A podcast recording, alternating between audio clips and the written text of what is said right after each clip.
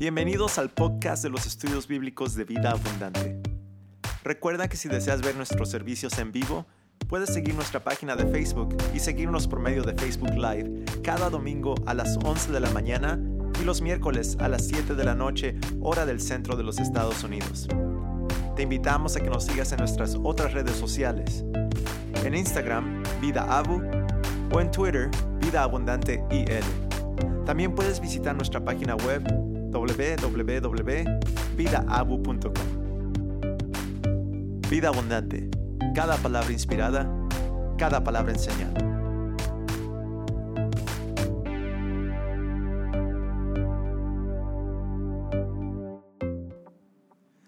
Cada miércoles a las 7 pm tenemos nuestra noche de estudio bíblico. Si vives en el área de Chicago, te invitamos a que nos acompañes. Estamos localizados en el 1819, al sur de la Avenida 54, en la ciudad de Cícero. Nuestro pastor Jonathan Gallardo ha comenzado un estudio llamado Eclesiología, que habla acerca del gobierno y la estructura de la iglesia. Te invitamos a que pongas atención para aprender más al respecto. Recuerda, vida abundante, cada palabra inspirada, cada palabra enseñada. Buenas noches, qué bueno que llegaron.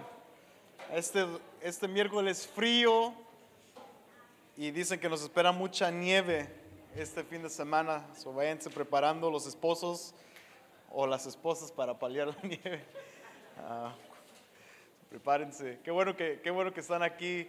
Es un deleite siempre compartir la palabra con ustedes y, y estudiar lo que la palabra de Dios dice. Recuerden, el, domingo hablamos del profeta Isaías y, y cómo tal vez uno se puede, yo creo que en mi juventud o años antes yo me hubiera decepcionado con la asistencia de los miércoles porque siempre cae, la gente no quiere venir, está muy cansada, etcétera, y me hubiera deprimido.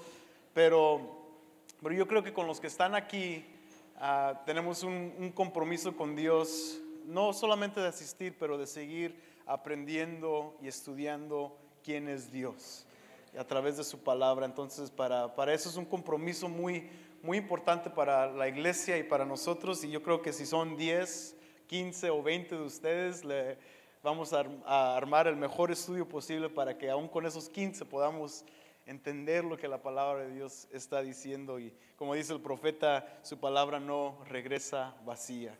So, si caen 15 vidas, pero en esta noche, si ven a su alrededor, son como unos 150 por ahí, no sé cuántos seamos, pero mírense, díganle, ah, qué buena onda que llegaste, hermano, wow. Pensaba que te, te, ibas a quedar a comerte tus frijolitos. Uh, hoy iniciamos un largo estudio extenso y vamos a estar haciendo tal vez unas cositas diferentes los miércoles, tal vez armemos el escenario un poquito diferente para, para sentirnos un poco más uh, cerquitas, íntimos, uh, y también para tener ese, ese concepto de, estudio. Uh, no quiero que simplemente pienses que es otra predicación más. Eh, estos, como les habíamos mencionado estos últimos miércoles, que vamos a estar estudiando un poco más la palabra en la área de las doctrinas que la Biblia enseña y que, y que trae a luz. Y, quiero, quiero que, ustedes tomen eso en consideración cuando están aquí de los miércoles, si, si es para ti un poquito ah, necesario traer una libreta ah, o, en tu iPhone o en tu iPad, si quieres ah, para anotar notas, lo que sea, lo que se te haga más fácil para que tú puedas realmente meterte al estudio para aprender lo que la palabra enseña acerca de las doctrinas que vamos a estar desarrollando y aprendiendo durante estas, estas semanas y estos años en vida abundante. Y la primera que vamos a estar explorando estos próximos meses, creo, porque nos vamos a meter en detalle. No, no voy a ir tan lento que, que vamos a terminar en cinco años, pero uh, no voy a ir apresurado tampoco, porque no tenemos, o sea, no estamos aquí esperando la venida de Dios, no no, no hay ninguna razón por cual presionarnos, sino que realmente meternos más profundo para entender exactamente lo que Dios quiere que aprendamos, especialmente en el tópico que vamos a estar elaborando estos días, y es acerca del gobierno de la iglesia. La palabra fancy o la palabra así de caché, o, o para los que usan los teólogos, es eclesiología. Y eclesiología tiene muchas ah, fases dentro de, la- de- de su doctrina, como estudiaremos eh, en primero el liderazgo que vamos a estar estudiando y el gobierno de la iglesia, pero también lo que es membresía, los sacramentos, ah, lo, que, lo que hace la iglesia en su función ah, dominical, eh, en estudio bíblico. O sea, hay muchas partes que podemos estudiar acerca de eclesiología y vamos a estar iniciando este estudio en base de, del área del gobierno de la iglesia, especialmente en el área de los ancianos. Y luego estaremos explorando la función de los diáconos y la diferencia entre ancianos y diáconos. Y luego lo que significa ser miembro, que de aún tenemos una clase de membresía que se está llevando a cabo los domingos que habla en detalle acerca de membresía. Si no has tomado una clase de membresía, asegúrate de, de averiguar las fechas cuando se dan para que tomes las clases. Creo que las damos los domingos antes del, del servicio, es para tu beneficio que las tomes. Pero vamos a estar explorando esto y, y metiéndonos en detalle acerca de esto, porque la palabra de Dios tiene mucho que decir cuando se trata de liderazgo y de gobierno. Y, y créelo o no, Dios tiene, Dios, para Dios es importante el gobierno de la iglesia. Para Dios es importante el liderazgo de la iglesia. Para Dios es importante quién está encargado de la iglesia. Y por eso en la Biblia encontramos muchos patrones y muchos modelos que seguir cuando se trata del liderazgo de la iglesia. Por eso hemos estado mencionando estos últimos dos años o año y medio acerca del giro que estamos ah, tomando como iglesia de, de estar sujetos a una pluralidad de ancianos, de, de diáconos o líderes. Y tal vez para ti sean, son, sea terminología o vocabulario medio extraño. Ah, tal vez no lo has escuchado mencionar mucho aún en esta iglesia o en otras iglesias.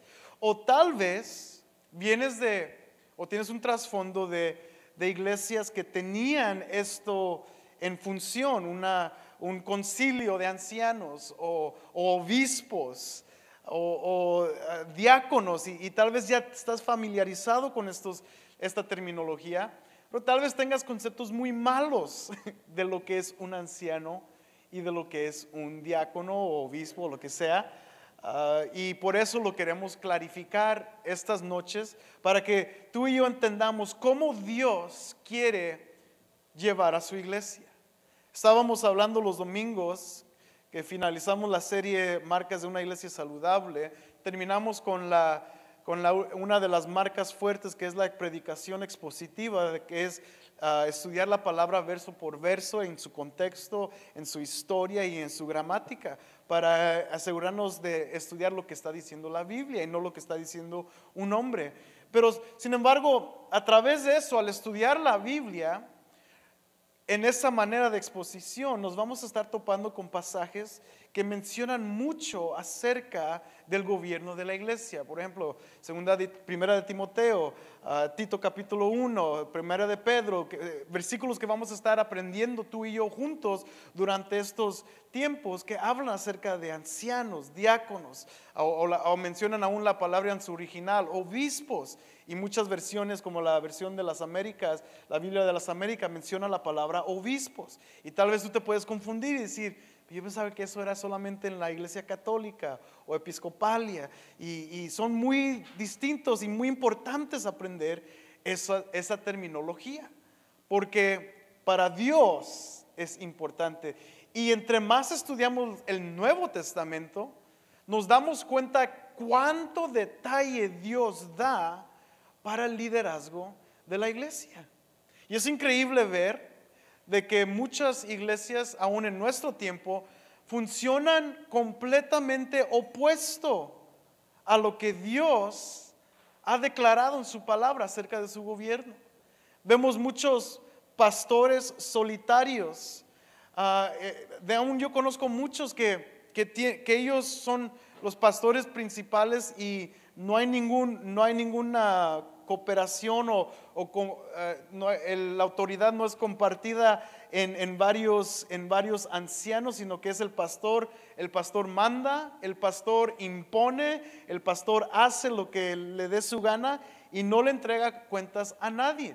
Y muchos de estos pastores consiguen concilios separados de la iglesia para ayudarles a gobernar a su propia iglesia. Y tú te pones a pensar, ¿acaso Dios no fue necesariamente claro en esto para desarrollar el liderazgo de su iglesia? ¿Acaso Dios habla de un concilio separado para manejar a la iglesia local? Y cositas así nos empezamos a dar cuenta de que es muy necesario entender y comprender cómo Dios quiere que su iglesia sea dirigida. Vamos a estar aprendiendo muchos conceptos, por ejemplo, ¿por qué no somos bautistas? Ah, ¿Por qué no somos presbiterianos? ¿Por qué no somos episcopales? ¿O por qué no somos congregacionalistas? ¿O por qué no somos metodistas? ¿Por qué no somos anabautistas? ¿O menonitas? ¿O amish? Vamos a aprender muchas de estas cosas.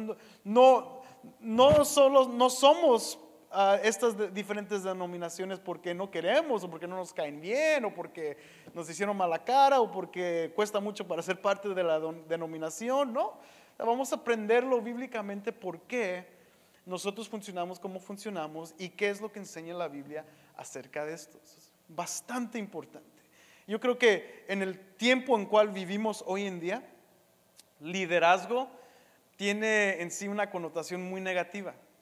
Si vemos el liderazgo y el gobierno de los Estados Unidos, por ejemplo, eh, podemos tener como, ah, entonces cuando hablamos de autoridad y de liderazgo, como que muchos de nosotros ya inmediatamente tenemos ese, ese como puje para atrás de decir, ya van a querer controlarme, me van a decir qué hacer. Y, por eso mucha gente aún no le gusta o no, o no quiere venir ni a la iglesia porque piensan que la iglesia le va a dictar cómo vivir su vida. Un permiso, se me secó la, la voz con este calor que está aquí adentro. Pero, eh, y eso es muy importante porque ese es el contexto en cual vivimos. Rechazamos la autoridad, rechazamos gobierno, no queremos escuchar de eso. De hecho, cómo tienen al pobre presidente de, México, ya como lo, o sea, le han hecho burla por, por años y, y como que la gente inmediatamente rechaza cualquier tipo de autoridad sobre sus vidas porque a nadie le gusta que le diga cómo vivir su vida. Sin embargo, nosotros no estamos sujetos a una autoridad solamente del gobierno político, nosotros estamos sujetos a la autoridad de Dios. Y esa autoridad demanda obediencia. Y aunque a ti y a mí no nos guste que nos digan qué hacer y qué no hacer, aunque, aunque tú y yo nos oponemos a un control de esa manera, vemos cómo Dios quiere realmente dirigir a su iglesia. Y vemos la, el contraste inmediato entre cómo Dios dirige a su iglesia y cómo la iglesia debe ser dirigida en comparación a otras instituciones que son autoritativas y que demandan obediencia solo porque están en esa posición. Y es lo, lo brillante, y es lo asombroso, y es lo maravilloso de nuestro Dios cuando estudiamos esto, que podemos ver el detalle que Dios y la atención que Dios le da a su iglesia para ser dirigida y dirigida correctamente. O sea, Dios no nomás nos puso aquí, Jesús no nomás ascendió al cielo y ya nos dejó encargados de averiguar y a ver, inventarnos una manera de cómo ah, manejar la iglesia. Ya hay una prescripción, ya hay, un, hay detalles para eso, porque a Dios le importa cómo su iglesia es dirigida.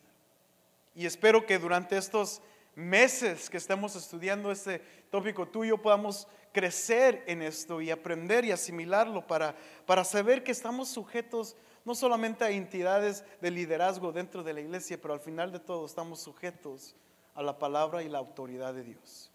Que por, para al final del día, como dicen en inglés, at the end of the day, es, es la única autoridad que realmente importa. So, abre tu Biblia en el libro de Efesios, Vamos a introducir el tópico y el tema al día de hoy. Libro de Efesios, capítulo 4, versículos 11 al 13.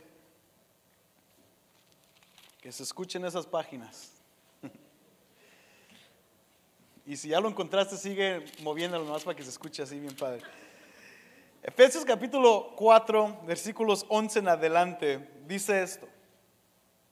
Él dio a algunos el ser apóstoles, a otros profetas, a otros evangelistas y a otros pastores maestros, a fin de capacitar a los santos para la obra del ministerio, para la edificación del cuerpo de Cristo, hasta que todos lleguemos a la unidad de la fe y del conocimiento pleno del Hijo de Dios, a la condición de un hombre maduro, a la medida de la estatura de la plenitud de Cristo. Ahora, Pablo habla mucho acerca de la iglesia. Y aunque estamos en el Nuevo Testamento explorando esto, vamos al, en unos momentos más a estudiar un poco del, entender un poco del, del Antiguo Testamento también. Pero inmediatamente Pablo nos da tres vistas hacia el liderazgo que Dios crea en la iglesia. En primer lugar, ¿quién puso la autoridad en la iglesia? ¿Qué dice el versículo 11? Y él dio. ¿Quién? Él. Pablo indica inmediatamente, así es lo mismo si vemos otros pasajes ah, similares en, en Primera de Corintios capítulo 12, vemos que Pablo otra vez menciona, él puso, Dios puso. La iglesia, tú y yo sabemos y debemos de entender que la iglesia de quién es? De Él. La iglesia no es del pastor, no es del liderazgo. Yo no compré sus vidas, yo no pagué por sus pecados. La iglesia de Cristo Jesús le pertenece a Él, le pertenece para la gloria de Dios. Es, es su iglesia. Y cuando vemos que es su iglesia, es mucho más fácil de entender que si es su iglesia, Él va a poner a los que la van a dirigir. Él va a desarrollar el liderazgo para su iglesia. Ahora, segunda pregunta que nos deja saber Pablo aquí. Primera fue, ¿quién dio la autoridad? Dios. ¿Para qué?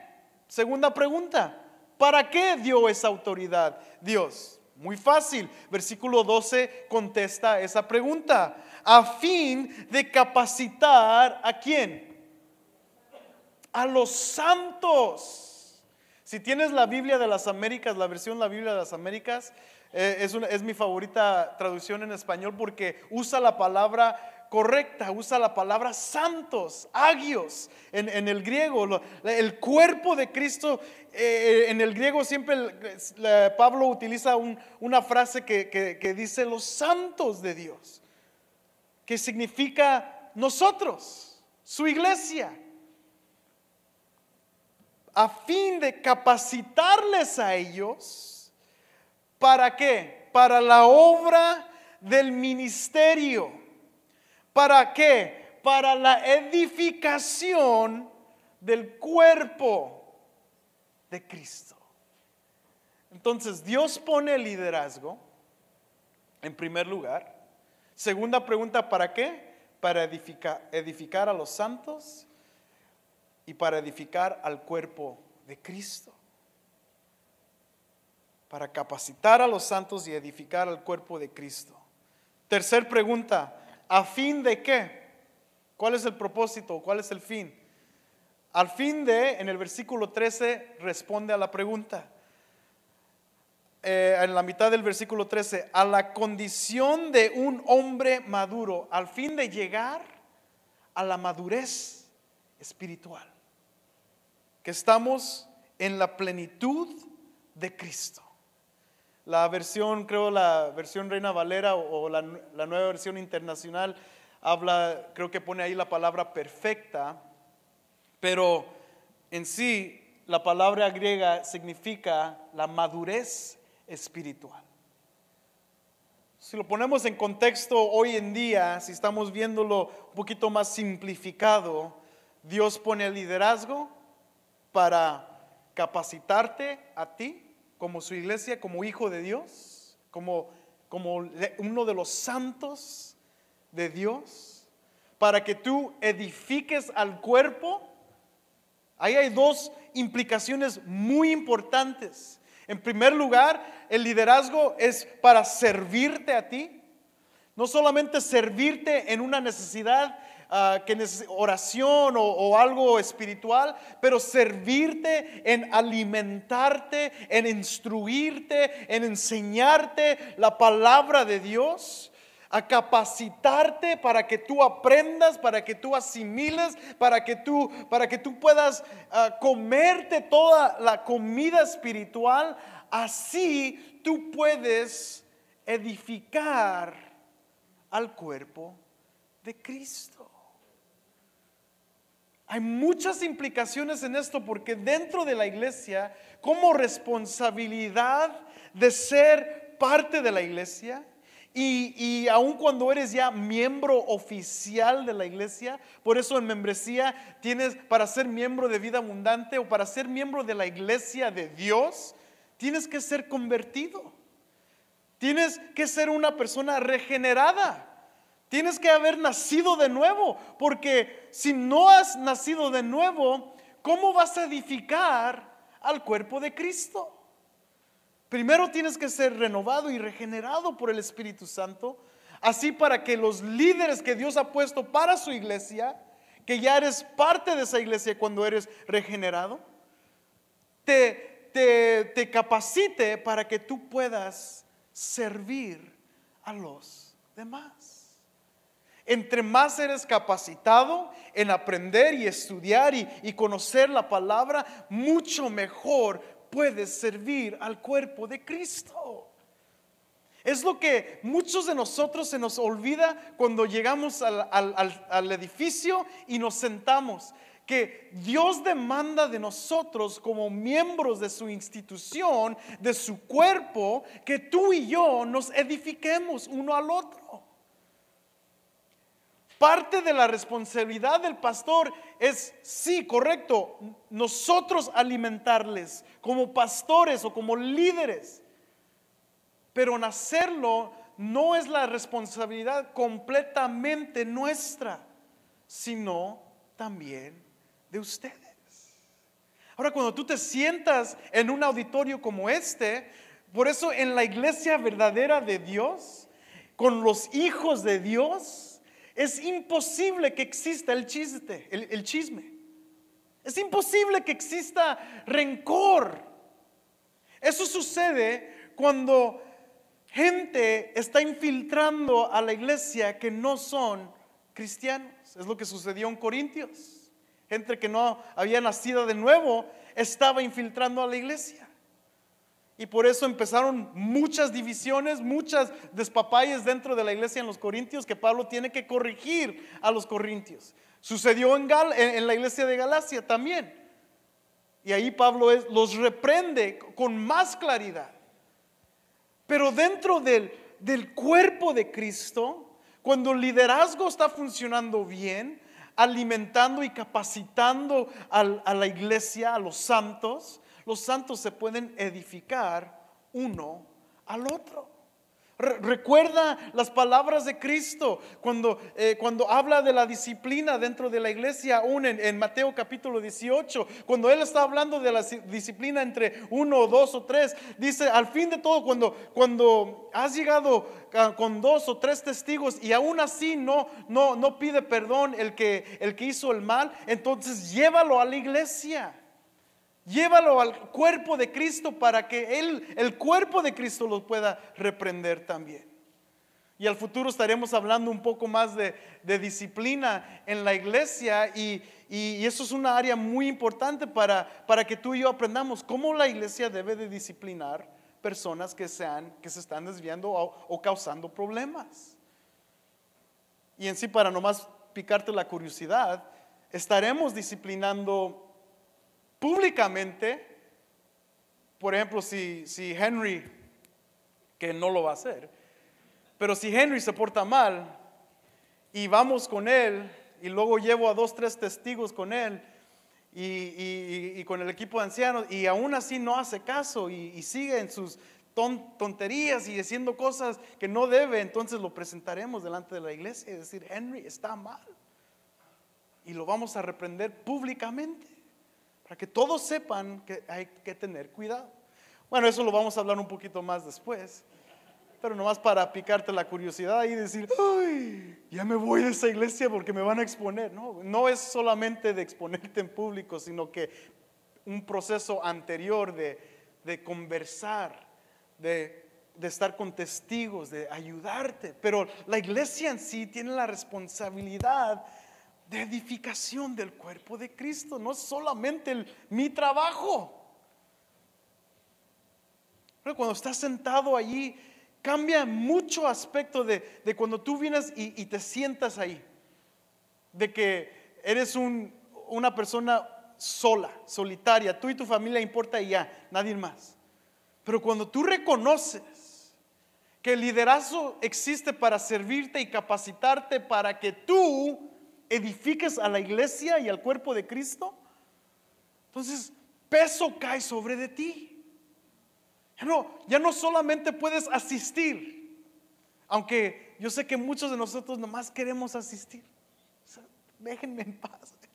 Yo nomás quiero sentarme. Lo bueno que aquí me dejan tomar el café adentro del auditorio, porque unas iglesias no nos dejan meter comida al auditorio. Sentarme, tomar mi cafecito, escuchar y irme. Just. Qué bueno fuera eso. eso es como una membresía en el YMCA. Tú vas, te metes a la sauna, ahí con otros dos viejitos a tu lado que no te hacen nada. Y ahí te vas, sudas un poquito, haces ejercicio un poquito, quemas un poco de calorías y te vas y nadie te dice nada. Desafortunadamente la iglesia es distinta, es diferente del mundo y sus miembros. Por eso somos llamados los santos. Los santos, gente santa. Estamos para edificar uno al otro, de instruirnos uno al otro, de ayudarnos uno al otro. La Biblia no habla de una iglesia de santos que, que, que el cuerpo habla mal de la otra parte del cuerpo de que el cuerpo da chismes de otra parte del cuerpo. Me fastidia escuchar eso como la plaga en nuestra iglesia, y lo voy a decir porque es nuestra iglesia. La plaga de esta iglesia ha sido el chisme. O sea, esa es una plaga peor que de las de Egipto.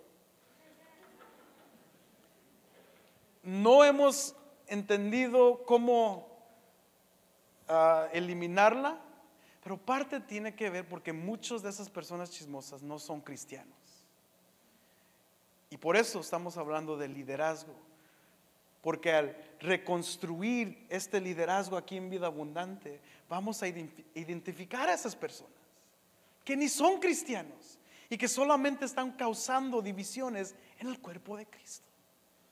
Y nosotros vamos a lidiar con ellos. ¿Para qué? para protección y beneficio del cuerpo de Cristo. Y ustedes también a la misma vez. Los santos no paran el oído a escuchar chisme. No afinan su oído. A ver, dime bien, ¿cómo? ¿Qué pasó? A ver, a ver mándamelo por texto para leerlo bien. A ver, compártemelo en Facebook, quiero verlo en Facebook. A, ver, ¿a poco sí? No es mi amigo en Facebook, ya me burró, mándame la, imagen. los santos dentro de la iglesia están para el beneficio de la iglesia y no para dividir la iglesia. Cuando escuchan esas cosas, inmediatamente un hijo de Dios puede decir, amado, vamos a, vamos a hablar. ¿Te gusta mucho el chisme? Algo está mal en ti, eres cristiano, eres hijo de Dios. Voy a orar por ti, vamos a, hay que llevarte una clase de, de, salvación, porque no creo que seas hijo de Dios si sigues en ese chisme. Y si tú conoces a gente chismosa dentro de esta iglesia, tu deber es llamarles la atención, porque dice Pablo, al fin de que ellos edifiquen al cuerpo de Cristo.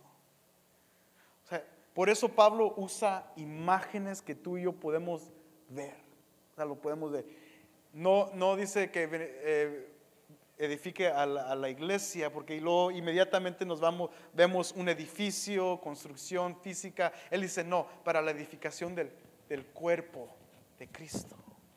Tú no dañas a tu cuerpo. Tu mano izquierda no quiere dañar a tu mano derecha. Tu, tu, dedo no quiere sacarte el ojo. Tu dedo quiere rascarte. Ah, que se siente bien a gusto. tus manos quieren, quieren ayudarte a trabajar para que puedas alimentar a tu cuerpo. O sea, tu cuerpo no está en guerra contra sí mismo. Y por eso Pablo nos da esa imagen de poder ver cómo, como santos, como, como hijos de Dios, pertenecemos a un cuerpo de, de Cristo. Y por eso vemos que Cristo es la cabeza de su iglesia. Él es nuestra cabeza, nosotros somos su cuerpo, nosotros ayudamos a construir, a mantener este cuerpo en orden. El cuerpo de Cristo no está fuera de control en, peso, no está obeso, porque el cuerpo cuida, se cuida para, para que el cuerpo esté saludable. Los líderes existen para capacitarles, formarles, instruirles, servirles, al fin de que ustedes puedan seguir su trabajo de edificar al cuerpo de Cristo y no dividirlo. tienes toda la responsabilidad, tienes todo el deber para llamarle la atención a personas dentro que se consideran cuerpo de Cristo tú tienes la responsabilidad de llamarles la atención. Es tu responsabilidad. Y eso me fascina porque al fin de todo esto, el versículo 13 nos señala y nos apunta que, que vamos a madurar. Claro, por eso yo creo que aún estas cosas a veces suceden, porque unos estamos más allá que cuando empezamos hace 15, 20 años en, nuestro, en nuestra formación espiritual, y hay otros que apenas Hace un año tal vez eh, Dios hizo una obra en sus vidas y, apenas están aprendiendo y a veces pueden cometer errores, pues todos nosotros cometemos esos errores y aún cometimos esos mismos errores cuando apenas nos entregamos y Dios hizo una obra en nuestras vidas. Y claro, va a haber esa, esta, esa separación ¿no? de madurez. Unos apenas están en el kinder y otros ya están graduándose de la universidad, pero aún así lo que estaba diciendo Pablo es que todos están madurando al fin de que por fin podamos llegar a, la, a estar completos en Cristo Jesús, en su plenitud.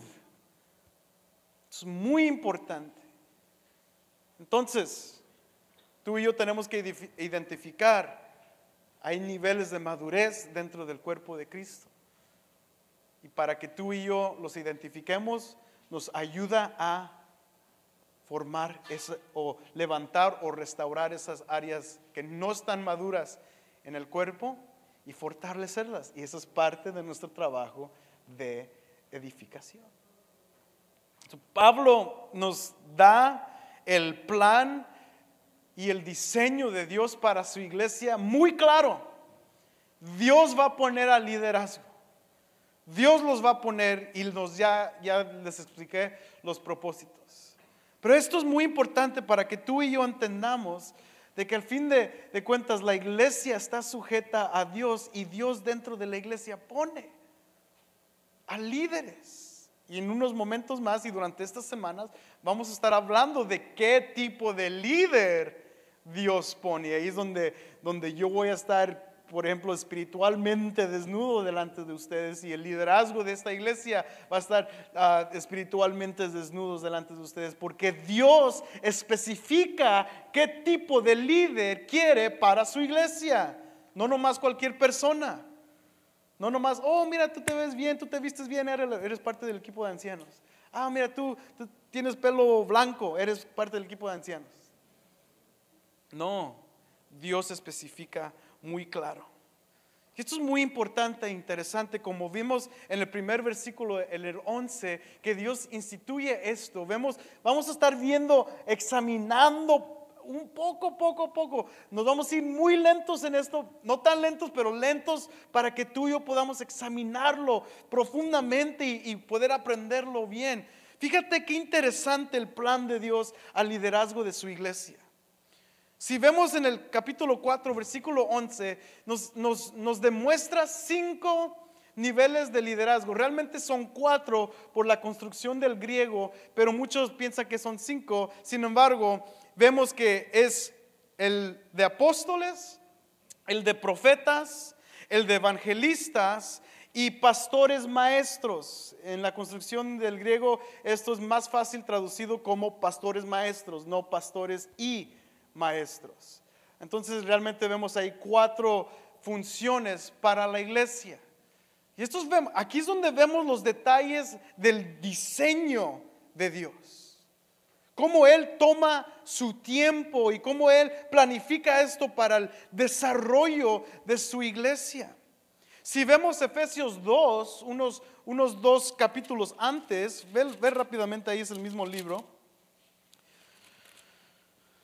Fíjate cómo Dios edifica o empieza a edificar a su iglesia. Capítulo 2, versículo 20 dice, edificados sobre el fundamento de los apóstoles y profetas, siendo la principal piedra del ángulo Jesucristo mismo. Esto es muy importante de entender porque vemos cómo Dios funciona en desarrollar su liderazgo. Al inicio de la iglesia nuevo testamentaria, durante este tiempo donde no existía un Nuevo Testamento, donde las escrituras estaban escribiendo conforme Dios estaba dando la revelación a través de, los apóstoles y aún de personas como Santiago y, Pablo al escribir esto, ellos no tenían lo que nosotros tenemos. Esto empieza a ser desarrollado en el primer siglo de la iglesia. Y Dios utiliza a los apóstoles y a los profetas para ser el fundamento de la iglesia. Ahora, esto es importante porque Aún si vemos ah, la importancia de estos apóstoles y, quiénes eran los apóstoles, pues, inmediatamente vemos los doce discípulos de Jesús, que son delegados, encargados, si leemos Marcos, ah, como Dios, y, aún en Mateo, cuando, cuando Jesús mismo les delega que vayan y que, que construyan y que hagan ah, discípulos y que, y que evangelicen a, los judíos y, cómo Dios utiliza y escoge a estos doce hombres para el trabajo que iba a hacer la iglesia cuando Él iba a ascender al cielo. Jesús los escoge y les delega y les da autoridad.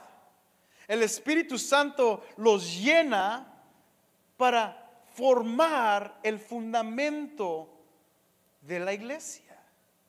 Los apóstoles son personas, aún los vemos de mucha importancia en la Biblia, porque los apóstoles, aún si leemos Apocalipsis capítulo 21, versículo 14, dice, el muro de la ciudad tenía doce cimientos y en ellos estaban los doce nombres de los apóstoles, apóstoles del Cordero.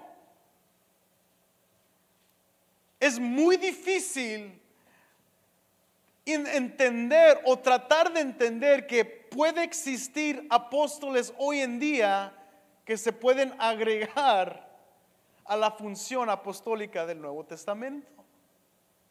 ¿Acaso sus nombres van a estar escritos en los pilares de la Nueva Jerusalén también? Entonces es muy importante de identificar cómo Dios usó a estos apóstoles para formar la fundación del edificio espiritual que es la iglesia. Y Jesús mismo se pone como la piedra angular, lo que usaban los constructores en esos tiempos para asegurarse que el edificio sea levantado cuadradamente y en un, ángulo perfecto. Dependía de la piedra angular. Y Jesús dice, yo soy esa piedra angular. Y los apóstoles forman el la fundación. Lo primero. Entonces, ellos son en sí su nombre, eh, el, el significado de apóstol es sencillo, es un mensajero, un portavoz. Pero cuando lo ponen en contexto de un apóstol de Cristo, es, está hablando y en muchas ocasiones en el Nuevo Testamento habla de este grupo de personas, los doce, y luego cuando Judas se, se, mata el mismo, añaden a Matías, y luego Pablo se considera también un apóstol porque él vio, Jesús se le presentó ah, eh, espiritualmente a él, él lo vio, él, lo vio ocularmente y aún Pablo se considera en, Primera de Corintias el, el, menos de todos los apóstoles, sin embargo se considera un apóstol porque vio a Jesús y Jesús le instruyó. Pero en sí, aparte de este grupo de hombres, ya no existen más apóstoles. Y ellos fueron utilizados para formar a la iglesia en qué? En las enseñanzas de Cristo Jesús. Por eso leemos Hechos 2, el, famoso versículo Hechos 2.42. Y, y persistían en las casas estudiando las doctrinas de quién? De los apóstoles. Los apóstoles enseñaban acerca Jesús. Pablo mismo lo declara, nosotros predicamos a Cristo Jesús y Cristo Jesús crucificado. Ese es el mensaje de los apóstoles, Cristo Jesús. Y eso fue utilizado para formar la base de la iglesia. Y ahora no podemos agregar más apóstoles porque ya hay un fundamento. Y ellos existieron para eso y vemos cómo Dios lo pone en detalle. Y ellos tenían tres funciones. Los apóstoles de, Cristo Jesús tenían tres funciones. En primero, que ya la dije, establecer el fundamento en la palabra y las enseñanzas de, de Cristo Jesús. La segunda función de un apóstol era recibir, declarar y escribir la palabra de Dios. Los apóstoles fueron utilizados para escribir el canon bíblico. Eso lo puedes leer en Efesios capítulo 3, versículo 4 y 5. Y por fin, los apóstoles fueron, funcionaron para ser el fundamento de la iglesia, recibieron y declararon y escribieron la palabra de Dios. Y en tercer lugar, confirmaron esa palabra y esas enseñanzas con señales, milagros y prodigios. Por eso vemos en el libro de los Hechos y aún en Corintios muchos de estos ah, estos dones milagrosos y señales tan impresionantes en el Nuevo Testamento fueron utilizadas en la vida de los apóstoles. ¿Para qué? Para que confirmaran su ministerio. Eso sucedió lo mismo en el Antiguo Testamento con Moisés. Moisés dijo, le dijo a Dios, yo no puedo hacer lo que tú me estás haciendo. Y Dios dice, ah, yo te voy a enviar. Y fíjate, yo voy a confirmar a través de ti el mensaje porque voy a hacer milagros a través de esto. De hecho, Él envió plagas para confirmar su mensaje para Faraón, para con Faraón. Dios le dijo a Moisés, yo voy a estar a ti. Tú di las palabras y yo a través de obras y señales y prodigios grandes, voy a confirmar lo que, lo que tú vas a decir.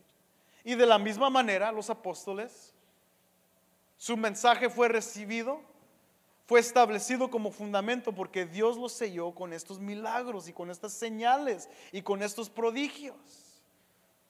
Es muy importante para entenderlo porque ellos formaron la base de la iglesia. Por eso, aunque, aunque no es el tópico del día de hoy, pero sin embargo, no podemos, si no podemos seguir agregando apóstoles a la iglesia, ¿por qué creemos que podemos seguir operando en señales, milagros y prodigios? Esto cerró, cesó de existir en la vida de los apóstoles. ¿Por qué? Porque eran señales para ellos. Por eso Jesús le dice a ellos, ustedes van a ver, van a hacer cosas más impresionantes, van a, van a, van a poder aún pisotear, pisotear a serpientes y escorpiones y, y van a hacer muchas cosas en mi nombre. ¿Para qué? Para confirmar la palabra de Dios como el fundamento de la iglesia. Dios fue muy sabio en hacer las cosas para formar a su iglesia. Por eso estos apóstoles como el parte del primer equipo de liderazgo de la iglesia de Cristo Jesús, muy importante que tú y yo entendamos su función para nosotros seguir edificando no nuevos fundamentos o nuevas, una nueva fundación, sino seguir edificando sobre lo que ellos habían ya construido. Y nosotros seguimos edificando a la iglesia en base de estas enseñanzas. Claro, había otros apóstoles que la Biblia en el Nuevo Testamento menciona. Por ejemplo, Timoteo, Silas también fue considerado un apóstol, pero ellos son apóstoles. Ahora la categoría cambia porque ellos son los apóstoles de la iglesia. Y porque el significado de apóstol es enviado o mensajero, ellos eran los enviados y mensajeros de la iglesia. Pero el primer grupo distinto eran los apóstoles de Cristo Jesús, enviados y mensajeros de Cristo Jesús. Estos otros apóstoles es una palabra griega, el apóstolos, es la palabra griega para describir un mensajero. hubo unos varios mensajeros después de los doce apóstoles, pero ellos fueron apóstoles enviados de la iglesia. Le doy gracias a Dios que no tengo que terminar hoy. Ya se acabó el tiempo y se concluyó la primera sesión de liderazgo en la iglesia. So vamos a ponernos de pie. Estírate un momentito. Yo sé que fue una, paramos abruptamente, si se dice así, o se paramos en seco. Pero ojalá que eso les quede, se queden picados, interesados para seguir en adelante. Estamos empezando desde la base, ¿eh? entonces vamos a escalar, escalar hasta que lleguemos a los ancianos y luego los diáconos y luego los miembros. prepárense para eso, ¿ok? Vamos a orar. Dios, es un deleite y un placer estar con los santos. Es un deleite y placer de poder disfrutar de convivio y de comunión con el cuerpo de Cristo. Ayúdanos como este cuerpo y ayuda a los líderes y a los pastores de esta congregación a capacitar este grupo de personas para seguir, para que ellos sigan funcionando en la edificación de tu cuerpo. Padre, cualquier preocupación, duda que existe hoy en esta noche como cuerpo en Cristo, aquí estamos para uno y el otro. Que podamos orar uno por el otro, que podamos llorar uno por el otro, que podamos reírnos uno con el otro. Estamos aquí para Tú nos has puesto aquí para nuestra edificación, pero también al final te damos gloria a ti porque nos empezamos a madurar en la plenitud de Cristo Jesús. Sigue construyendo tu iglesia. Nosotros somos parte de este gran plan y estamos tan contentos y llenos de gracia en que tú nos has escogido a nosotros para ser parte de esto. Te damos toda la honra en esta noche en Cristo Jesús. Amén. Buenas noches.